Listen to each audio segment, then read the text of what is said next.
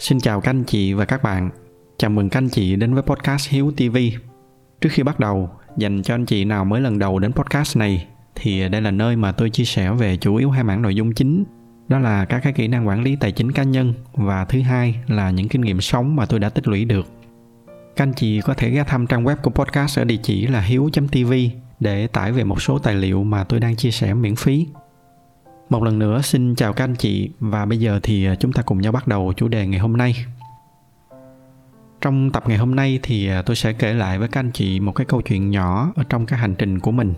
Và hy vọng là từ cái câu chuyện này, các anh chị sẽ rút ra được đôi chút những cái chiêm nghiệm cho những cái hành trình riêng của mình.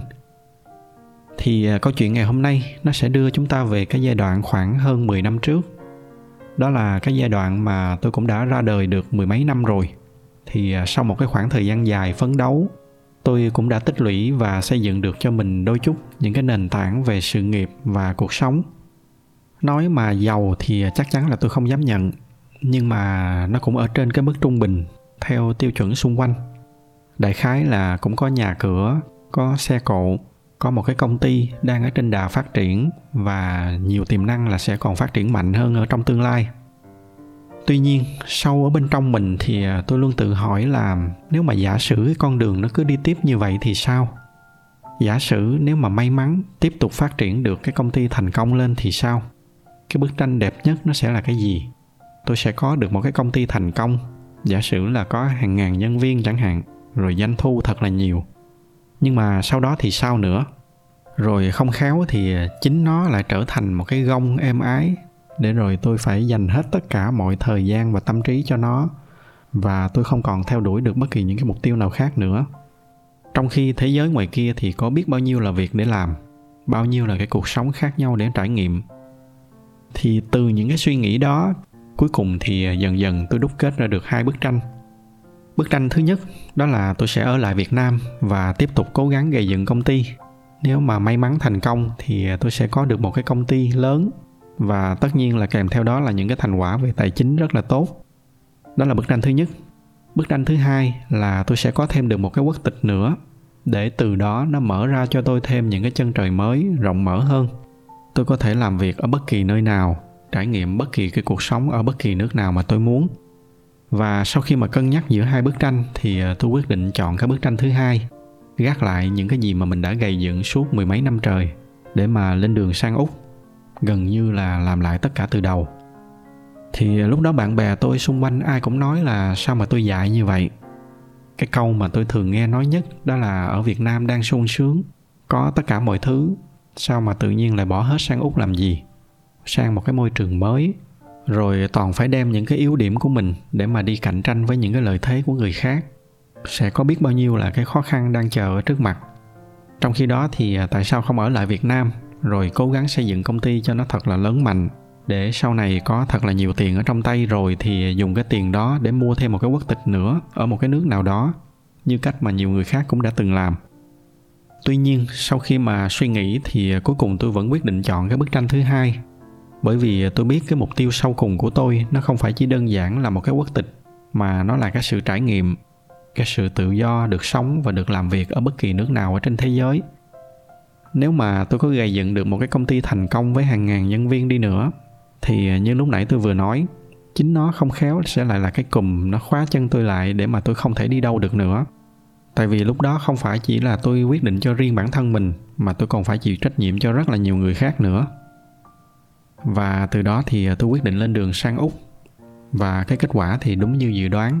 Cuối cùng thì đó là một trong những cái hành trình dài và nó gian nan nhất mà tôi đã từng trải qua có một số người thường suy nghĩ là đi nước ngoài là sướng nhưng mà thực tế thì nó gian nan hơn rất là nhiều so với chúng ta nghĩ. Các anh chị tưởng tượng là mình phải sang một cái đất nước mới một cái cuộc sống mới môi trường mới công việc mới. Do đó nên những cái người nhập cư thường là phải cố gắng gấp 2, gấp 3 lần thì mới có thể đi ngang với những người bản xứ. Còn nếu mà muốn hơn họ thì phải cố gấp 5, gấp 10 lần. Tôi đã được chứng kiến rất là nhiều những cái câu chuyện người thực việc thực từ bạn bè của mình có những người ở việt nam đang có những cái công việc rất là tốt, nhưng mà sang tới nơi phải chấp nhận làm đủ mọi việc, phải thức khuya, dậy sớm, rất là cực khổ. Thậm chí là có những người ở việt nam đang làm ở các cái vị trí rất là cao cho những cái công ty lớn, nhưng mà sang tới nơi thì mãi vẫn không kiếm được cái công việc đúng chuyên môn. Cho nên cuối cùng đành phải chấp nhận đi làm một nhân viên ở trong siêu thị. Mỗi người mỗi cảnh, nhưng mà nhìn chung thì nó đều là cực hơn ở việt nam rất là nhiều lần tôi thì à, tôi may mắn được làm đúng cái công việc chuyên môn của mình, được làm việc ở trong môi trường văn phòng. Nhưng mà tôi cũng gần như là phải bắt đầu lại tất cả mọi thứ từ đầu. Cũng phải đi lên dần dần từ những cái vị trí thấp, rồi cũng phải trải qua những cái giai đoạn mà vì cái vấn đề visa mà cuối cùng tôi đành phải cắn răng chấp nhận để mà tiếp tục làm việc cho những cái người quản lý mà cái năng lực của họ còn thua cả những người nhân viên trước đây của tôi. Đó là những cái ngày tháng mà tôi gần như là không dám đọc báo ở việt nam bởi vì thỉnh thoảng lại đọc được những cái tin như là công ty của bạn mình lại vừa ký kết một cái hợp đồng hợp tác với một cái công ty nào đó, hay là lại vừa nhận được đầu tư của một cái quỹ nào đó, định giá lên tới hàng chục hay là hàng trăm triệu đô. Trong khi đó thì bản thân mình cứ mỗi sáng phải thức dậy, cầm cuội tới công ty và làm những cái việc mà nó nhỏ bằng một phần mười những cái năng lực mà mình có thể làm được.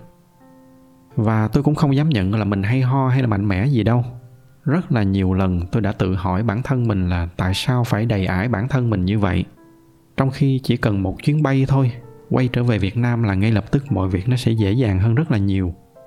Rất là nhiều lần tôi cũng tự hoài nghi bản thân mình, tự hỏi là liệu chăng cái quyết định của mình nó có sai hay không.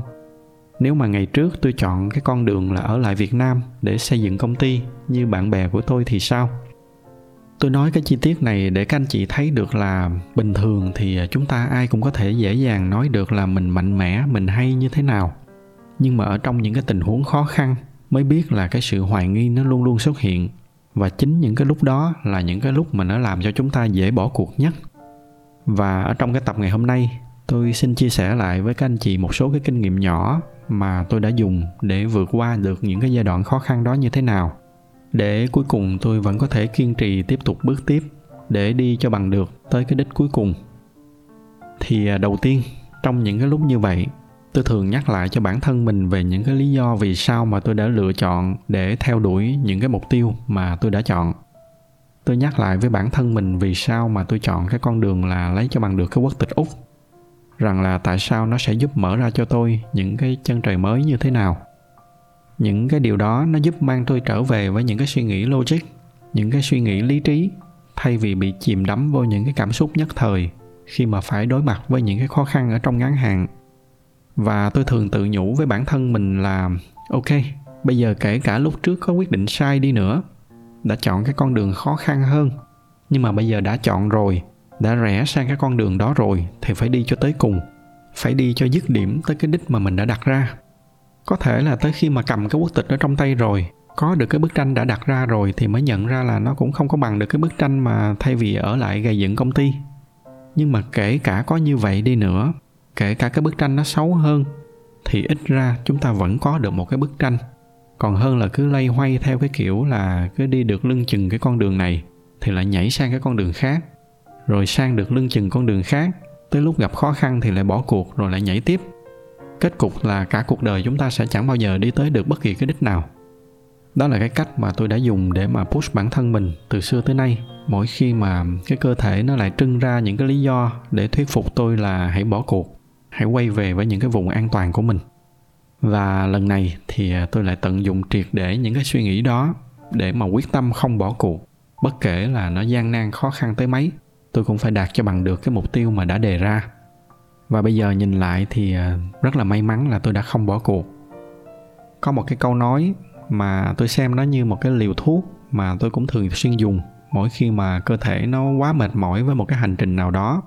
Cái câu nói này ở trong nguyên văn tiếng anh thì tôi sẽ để trên màn hình. Còn cái nghĩa của nó ở trong tiếng việt có nghĩa là chúng ta hãy dành ra vài năm ở trong cuộc đời để sống theo cách mà không ai muốn. Để rồi sau đó chúng ta có thể sống cả phần đời còn lại của mình theo cách mà không ai có thể sống. Và trong những cái năm tháng đó, chính cái câu nói đơn giản này nó đã giúp cho tôi có thêm quyết tâm để mà bước tiếp. Để cái ngày hôm nay khi mà có dịp nhìn lại thì à, tôi rất là cảm ơn cái phiên bản của mình trong những cái ngày tháng đó đã không bỏ cuộc. Bây giờ khi mà đã hưởng được những cái trái ngọt thì à, tôi mới thấy rõ ràng là cái con đường tôi chọn là đúng. Từ nay thì à, tôi được sống tự do ở bất kỳ nơi nào ở trên thế giới được làm bất kỳ cái công việc nào mà mình yêu thích với toàn bộ cái quyền quyết định là của tôi. Tôi thì à, tôi luôn nghĩ là không có bất kỳ cái hành trình nào là đơn giản.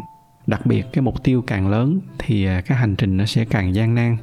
Và tôi hy vọng là những cái chia sẻ của tôi ngày hôm nay sẽ góp thêm đôi chút động lực cho các anh chị nào đang phải đi qua những cái giai đoạn gian nan ở trên cái hành trình của mình. Đó là một vài cái câu chuyện mà tôi muốn chia sẻ lại với các anh chị trong tập ngày hôm nay tôi à, xin kết thúc cái bài nói chuyện của mình lại tại đây. Nếu mà thấy những cái nội dung này là hữu ích thì à, nhờ các anh chị chia sẻ thêm cho bạn bè và người thân của mình. Ngoài ra thì à, như thường lệ, bởi vì cái giải thuật của youtube họ ưu tiên cho những video có nhiều like, nên nếu mà thích video này thì nhờ các anh chị bấm thêm vào cái nút like để giúp cho podcast của chúng ta có nhiều người biết hơn nữa. Xin cảm ơn sự theo dõi của các anh chị và chúc các anh chị có một buổi tối cuối tuần bình yên.